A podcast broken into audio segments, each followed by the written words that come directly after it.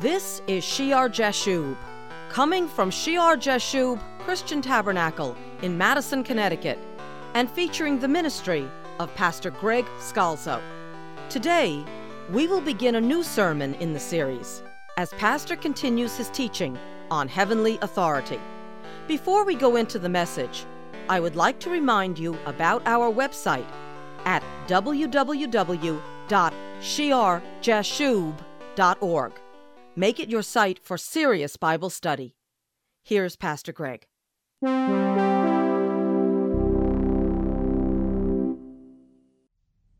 want to reread a scripture we read last time in the Heavenly Authority series as we're coming to the end of Solomon's life. Uh, the scripture was in Ecclesiastes chapter one and verse fifteen. A summary from the elderly Solomon after living the life he led of the human condition, saying, "What is crooked cannot be made straight, and what is lacking cannot be numbered."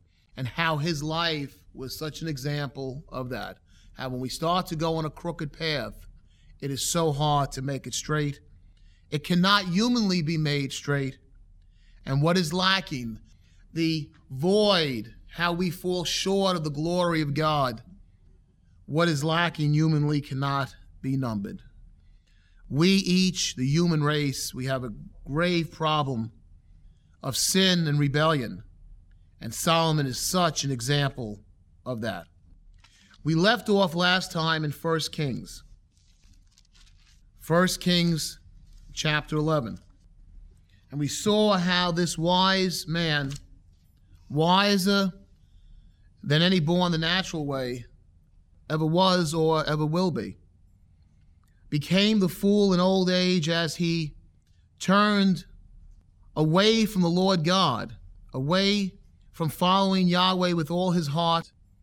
He turned away, unlike David, and he turned his heart after other gods as he clung to and loved the many wives, the foreign wives, the harem he had brought to himself with all his treaties and his human wisdom, and how he went after the abominable gods of the Sidonians and the Ammonites, and did evil in the sight of the Lord, and built high places for Chemosh and Moloch.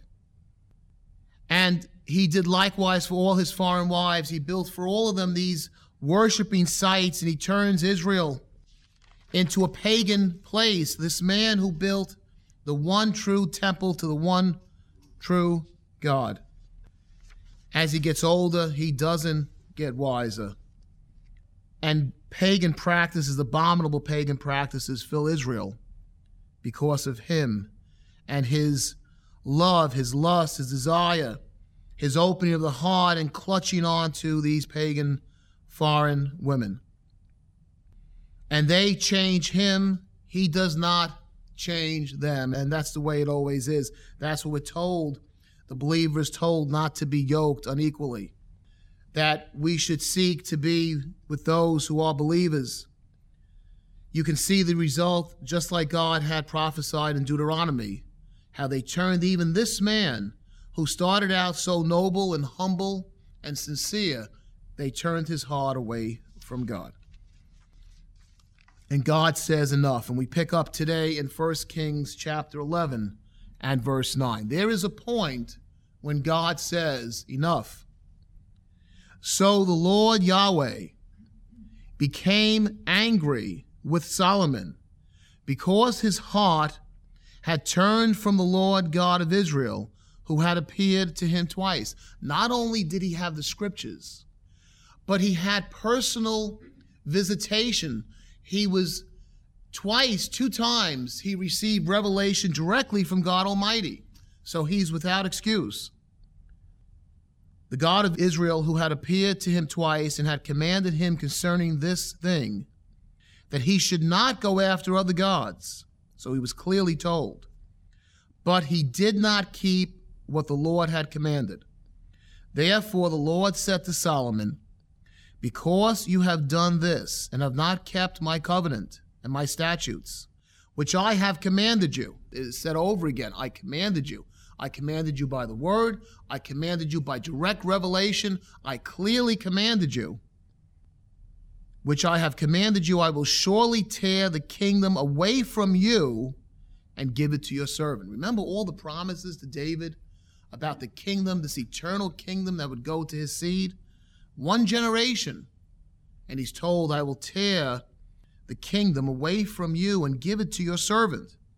Nevertheless, I will not do it in your days for the sake of your father David. I will tear it out of the hand of your son. However, I will not tear away the whole kingdom. I will give one tribe to your son for the sake of my servant David and for the sake of Jerusalem, which I have chosen. So, tragic results for Solomon, tragic results for his family, his descendants, and the kingdom that had been promised to them. Tragic results for the nation, a civil war, a splitting away, and the golden age that was only for a time. For a time, we finally could read about peace. After all the reading in Judges and First and Second Samuel of how they had a fight to gain ground and all the adversaries, the Philistines, and the battles under Saul and under David, we had a time when Israel was at its pinnacle, its golden age. All the nations are in awe of it. It's at peace, it's in power, it has the upper hand. And all of a sudden, because the king, remember, the people get the king they deserve, and the king or the leader they deserve, and the leader, what he does, impacts the people. The character of our leaders count. Remember this as we go into an election year, the character of our leaders count because their character will impact on the nation. And there will be a civil war, a civil split of the nation because of Solomon's sin. It looms in the future, not in his day, but in his son's day. And this pinnacle of Israel as a kingdom now starts to go down. And we have the downward spiral until we have the oppression under Assyria, under Babylon, under the Greeks, and under the Romans, until Israel stops existing for how many centuries as a nation in the Middle East. Notice God's choice. The kingdom is not totally torn away. Why? For the sake of your father, David. David strayed, but David didn't follow after other gods. And he came back to Yahweh, his God, when he sinned in lust. And for the sake of your father David, a man after God's own heart. The kingdom, the kingship, in a way remains with David's family line. And Solomon will enjoy the blessing of his father for a time. It's not going to be ripped apart in his generation, but it will happen in his son's generation. And I've seen this when you look over history of some Christian families, how there is a generation that will do the work of God, that labors and loves the Lord, that sings like David sings the Psalms. And they sing with all their heart, all their mind, soul, and strength. They love God. The next generation comes in who believes in God because of their parents, but they don't follow the Lord with all their hearts the way their father or their mother did. And yet they enjoy the blessing.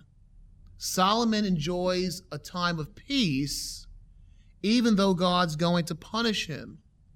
They enjoy the blessing because God is blessing them because of their parent. And he gives them time. Really what he's doing here, he's giving Israel time to grow stronger before he lets it slide down so that it remains as a kingdom.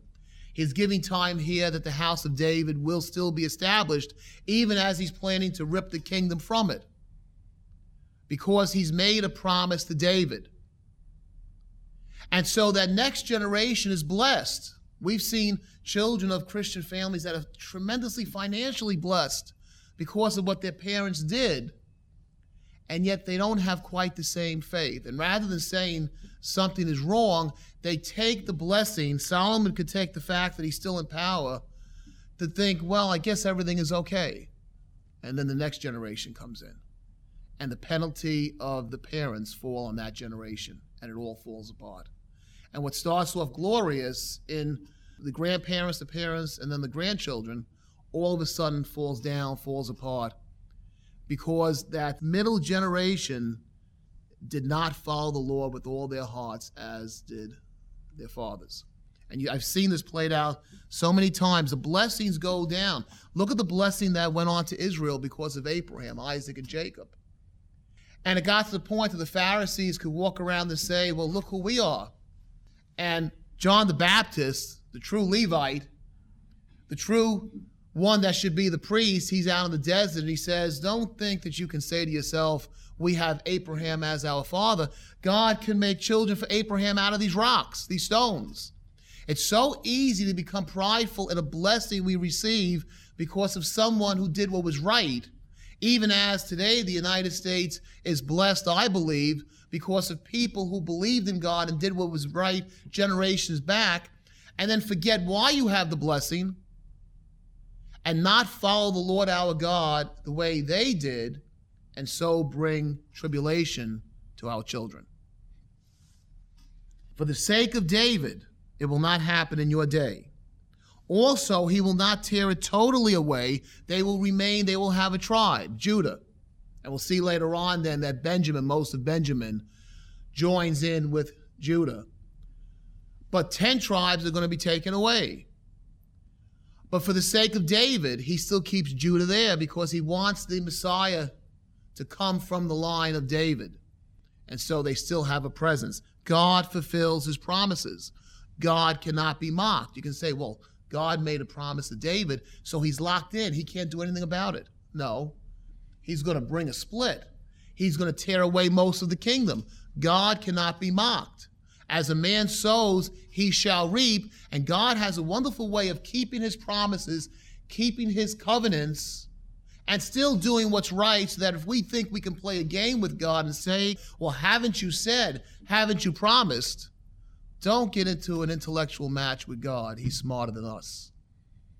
And so he maintains David's Judah, the one tribe, and he also maintains Jerusalem, the one place, because he says, for Jerusalem which I have chosen.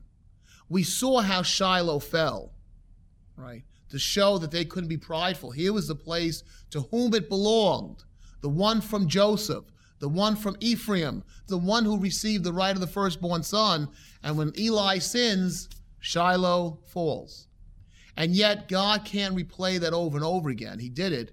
Now he has established Jerusalem. His promise is an eternal promise to that city. And we see the center of the world today still, in modern times, the twenty-first century, is still Jerusalem.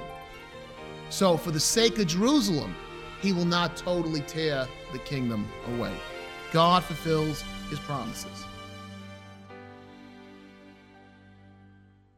You can find information about Shear-Jashub Christian Tabernacle on the web. The address is w w w dot shear jashub dot org.